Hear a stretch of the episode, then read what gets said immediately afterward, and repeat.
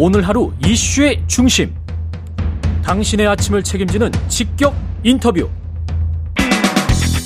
여러분은 지금 KBS 일라디오 최경영의 최강 시사와 함께하고 계십니다. 네, 안전하지 않은 나라에서 아이를 알 수 있겠는가? 최근 이런 걱정이 큰 분이 있습니다. 나경원 저출산 고령사회위원회 부위원장인데요. 전화 연결돼 있습니다. 안녕하세요. 네, 안녕하세요. 예. 이 부위원장이지만 이게 부, 위원장이 대통령이기 때문에 부총리급 아니에요? 아유, 아닙니다. 뭐, 말씀들은 장관급이다, 부총리급이다, 말씀들 하시고, 예. 뭐, 위원들의, 당연직 위원회 이제 일곱 개 부처 장관이 포함되어 있으니까 그런 말씀들 아, 하시는데요. 아, 그렇군요. 예. 뭐, 급이 중요한 것이 아니라 그만큼 대통령께서 위원장인 자리이니까 음. 어, 또 사실은 여러 부처와 조율해서만 해야 되는 문제이고 예. 또이 과제는 대한민국 존망이 걸린 과제이기 때문에요. 그런 어, 뭐 마음가짐으로 일하고 음. 있습니다.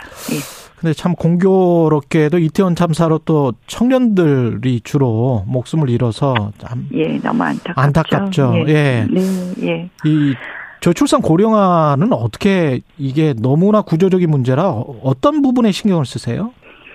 어, 뭐 사실은 이제 저출산 고령화 문제에 대해서 우리가 이제 2005년부터 계속 나라에서 뭐 돈도 투입하고 정책도 많이 만들었는데 네.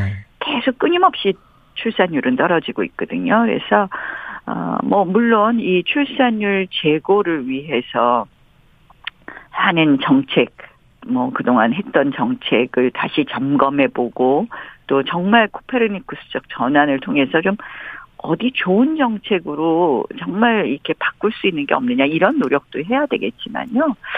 저는 사실은 이제 이미 인구 구조가 상당히 저희가 이제 바뀌고 있는 거거든요. 2025년이면 초고령 사회가 됩니다. 65세 이상 인구가 20%죠. 2035년이면 30%고요. 그래서 이제 인구 구조가 바뀌는 것에 대한 우리가 이제 대응책도 마련해야 될 것이다. 음. 그러다 보면 좀 고령 사회가 더 건강하게 되는 것 이런 부분도 저희가 좀 짚어봐야 되겠다. 그 동안은 출산율 제고에만 초점을 맞췄던 것을 이제 고령 사회 음. 100세 건강 시대를 좀 만드는 것도 좀 해봐야 되겠다라는 생각을 하고 있고요. 예. 그다음에 어, 저는 뭐 정책 이런 것도 중요하지만 가장 중요한 것은 사회 인식이라고 생각을 합니다. 음. 우리가 정책을 잘 만들어서 아이를 안 낳는 것이 아니라 아이를 낳는 것이 더 행복한 사회를 만들어 드리는 것도 중요하겠지만 인식이 바뀌어야 되는데 지금은 이제 제가 뭐 어떤 프로그램을 흉보는 거는 아니지만요. 예, 예. 뭐 뭐 나 혼자 산다 뭐 이런 프로그램이 있다고 들었어요. 그러면 아 혼자 사는 것이 더 행복한 걸로 너무 인식이 되는 것 같아요. 아, 예. 이제 아 결혼하고 아이 낳는 것이 행복하다라는 인식이 들 수 있도록 정책도 바뀌어야 되지만 모든 뭐 언론, 종교 단체, 사회 단체들이 음. 다 이렇게 같이 하면서 이런 어떤 캠페인 그런 것도 좀 필요한 때가 아닌가 이런 생각을 해봅니다. 네, 함께 사는 게 중요하죠. 내 이웃이 네. 있어야 되니까. 그 기후, 그 함께 사는 것과 관련해서 또 기후 환경 대사도 하시네요. 지금 이것도 결국은 이제 지구가 공존하는 일인데 사실은 뭐, 지난번에 저개발국 쪽에서 굉장히 그 요구가 셌었지 않습니까? 지난번에 COP27 참석하셔서 또 연설도 하셨는데. 네, 뭐 제가 이제 그 기후 문제는 사실 예. 기후 위기에 어떻게 대응하느냐 문제는 아까 말씀하신 것처럼 생존의 문제예요. 이것도 인류의 예. 생존 문제. 예. 그리고 또 한 축은 저는 이게 바로 미래 먹거리 문제라고 봅니다. 제가 음.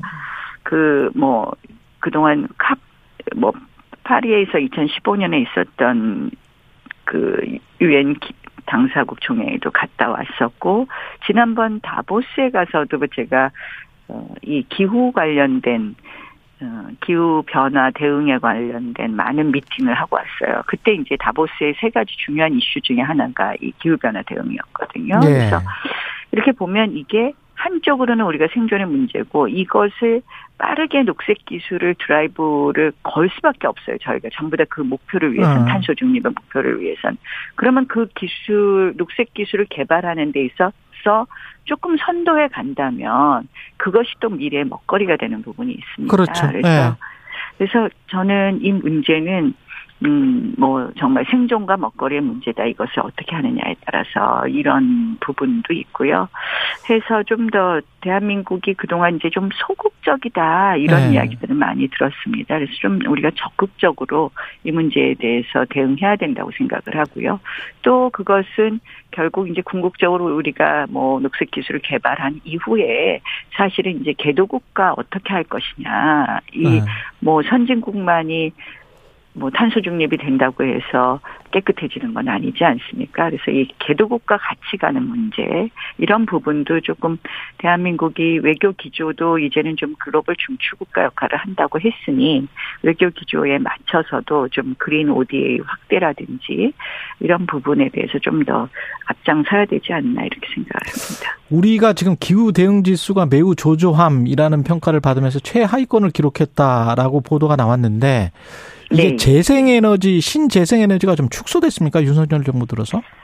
아, 이게 어떻게 된 거냐면요. 예. 이제 뭐 저는 이 이제 이 독일의 이제 단체가 이 조사를 하던데요. 음. 이제 이- 음, 우리가 사실은 탄소 중립을 2030년까지 2018년 대비해서 탄소 배출량을 40% 줄이겠다는 걸 문재인 대통령께서 지난해 약속을 하셨습니다. 예, 그렇죠. 예. 예, 그러니까 뭐 어떻게 보면 우리로선 감축량을 대폭 늘렸죠. 음. 근데 사실 이제 거기에 대한 구체적 로드맵은 없어서 굉장히 당황스러웠지만 윤석열 대통령께서 결단을 내서 그건 받겠다. 음. 국제사회와의 약속이니까.